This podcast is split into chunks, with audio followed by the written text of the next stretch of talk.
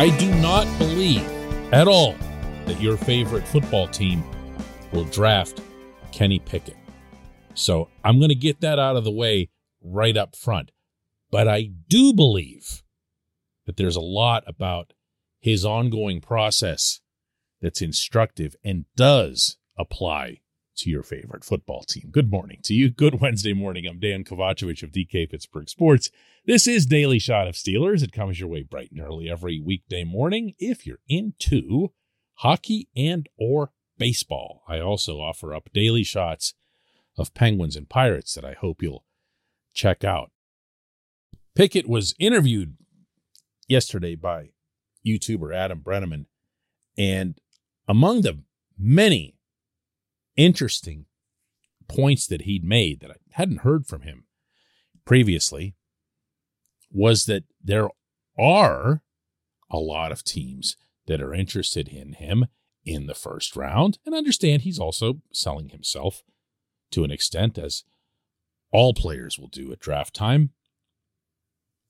But he also spoke specifically of the New Orleans Saints and the way they've approached him. Now, the Saints, as everyone knows, have been looking for a franchise quarterback to replace Drew Brees. The Saints kind of need that quarterback now. And as a result, the Saints are seen as leaning more toward the polished quarterback type as opposed to the project quarterback type. Pickett most definitely aligns, and anybody seen him play at Pitt, particularly in the past year, can attest into the latter category. He's got polish. He didn't have that when he showed up with the Panthers. He had his rough spells not all that long ago, actually. But then he decided to come back for his senior year and was enormously responsible. I don't think it can be overstated for the Panthers winning the ACC, going 11 and 2, and really building up their brand in a way they hadn't done in these parts in, wow, way too long. Full credit to him. But there's a distinction between going for that quarterback who can help you right away. Really, uh, a, a Joe Burrow type without necessarily the Joe Burrow talent level. Someone who can be, to an extent, plug and play. This is the number one reason that the Steelers should not be, and I believe are not, going to take Pickett, even if he were to fall to them at the number 20 slot. Not to be mean here, but they might already have Pickett in Mitch Trubisky, maybe even in Mason Rudolph. I don't know. I don't know. I do know with the way their quarterback room is already configured that whoever it is that you bring in, whether it's the fourth guy or whether if you add someone through the draft, you end up trading Mason Rudolph or Dwayne Haskins or something like that. I don't know. But whoever comes in, it makes so much more sense to be someone in the Malik Willis mold, someone that you can comfortably and confidently keep on the sideline, work with him like crazy at every opportunity, including practices, scout teams, every bit of action that you can get him in a preseason game, and just keep building him up. So it depends, if you'll pardon the semi pun here, where Pickett's concerned, on who's doing the picking. This portion of Daily Shot of Steelers is brought to you by Point Park University. Choose from nearly 100 career focused programs leading to bachelor's, master's, and doctoral degrees. Choose when and how you'd prefer to do that studying, whether it's at Point Park's gorgeous downtown Pittsburgh campus, whether it's online, maybe a flexible hybrid format would work best for you. Find out more about all of this at pointpark.edu.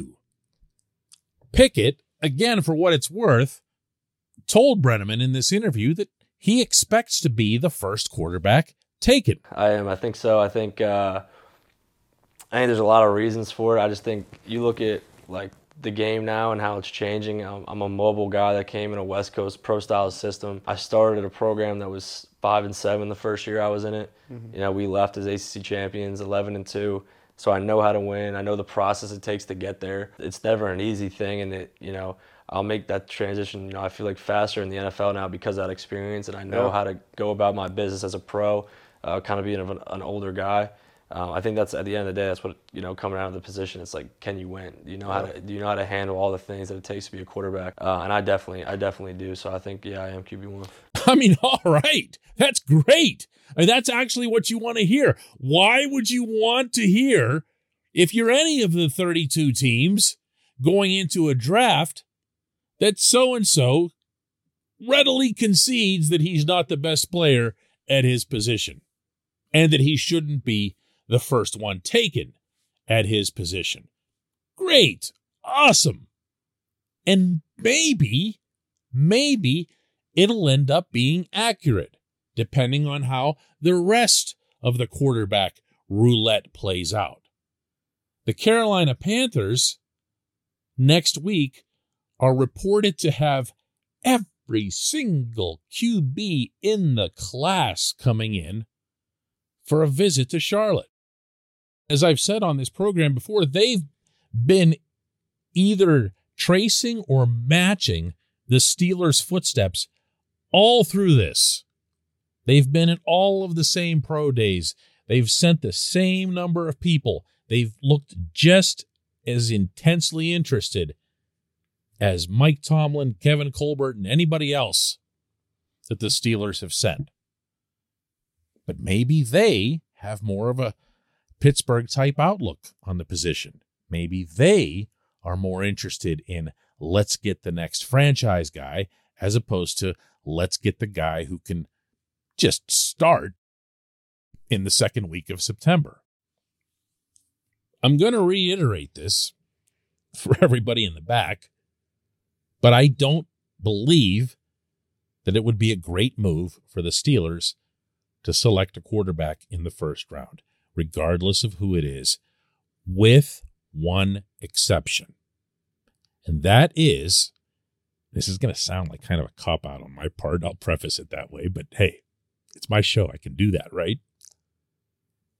If they believe so firmly in Willis and his potential, and they see something there that they can turn into a weapon that other teams don't have and that opponents can't answer, then go ahead, do what you got to do.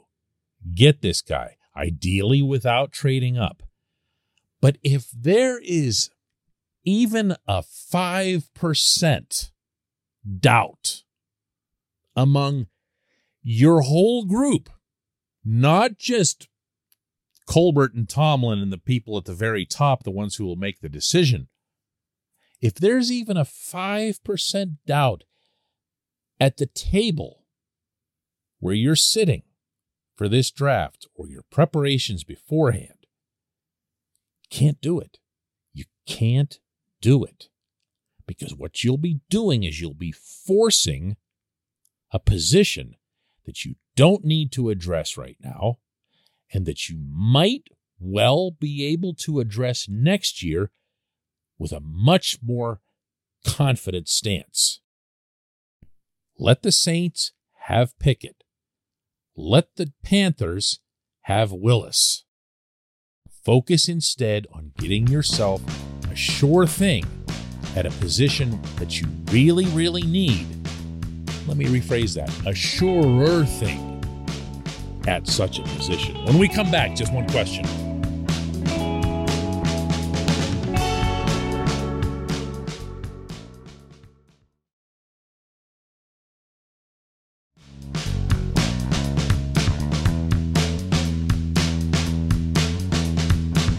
Welcome back. It's time for the Just One Question portion of our program. That's always brought to you by Mike's Beer Bar over on the North Shore. That's on Federal Street, right across from PNC Park. More than 80 rotating taps of local craft beer, 500 great craft bottles and cans, more than 350 of those being local. And every Wednesday, as in today, it's wing night over at Mike's from 7 to 11 p.m. 12 bucks for a dozen wings. Visit Mike's Beer Bar on the North Shore, right across Federal Street from PNC Park. Today's J1Q comes from Joe, who asks Hey, DK, with all of these quarterback visits for all the teams involved, do the agents for these players ever communicate to teams that their client does not want to go to a particular team? I know there have been very public displays of this in the past, but is there a lot of this that goes on, and do you feel it has an impact on which players get chosen by which teams? You're probably going way back to John Elway and the Colts. I, I, I don't mean to date you there, Joe. It's been a while since any such story has become uh, public knowledge. My understanding on this front and everything that I'd ever heard is no, it does not go on. A quarterback has way more to gain from doing all of these visits and preparing himself along the path toward becoming even better and stronger in the interviews and in the testing and everything else that goes on. So if they have a team that they have in mind, like, boy, I hope really this is the one that takes me, they'll be that much better armed for that fight. I'll refer again to what Pickett said about being around the Saints. He praised the Saints not only for how they dealt with him in the interview process, but also how they handled things at his pro day and at the combine. He just really enjoyed being challenged by them the way that he felt he was. Does that mean he wants to go to the Saints? I don't know, but it might mean, and it probably should mean, that he feels like he's become a little bit stronger for the experience. Good for him. Good for him in general, you don't want to be that player, or for that matter, that player's agent who develops a reputation for blackballing or for worrying about this challenge or that challenge. I wondered the same a lot around Trevor Lawrence's time when you're looking ahead to either playing for the Jaguars or the Jets. And each one of those looks equally unappealing, even if it's for very different reasons. Why, why, why would you want to go there when you know that it's going to take you a certain number of years just to claw out of the hole, presuming that you ever do? The same very easily could have been spoken for Joe Burrow. Burrow at least had the Ohio connection and some promises that were made in advance about what the Bengals would do. And what do you know? A couple of years later, they're in the Super Bowl. So, to answer your question, uh, again, really, no, it's not something that I hear, but there's a part of me that's surprised that I don't hear about it. And in turn, I wouldn't be surprised if something like that doesn't happen in the near future. I think it would have to be a quarterback of some exceptional pedigree, like someone that you see coming from a mile away, just a bona fide, no brainer star that would be the type who would be represented by someone who's daring and bold enough and experienced enough in the business to be able to handle the darts and say, you know what? I'm sorry. My client is not going to that whatever football hellhole, fill in the blank. There's no chance. Football careers are short. I'm not having my client waste even three of his seasons there. I don't care what you pay him. But again, unless you're talking about Elway, there aren't that many examples of this And I'm really, really not sure why. I'm just not. I appreciate the question. It's obviously a very good one. And I appreciate everybody listening to Daily Shot of Steelers. We'll do another one tomorrow.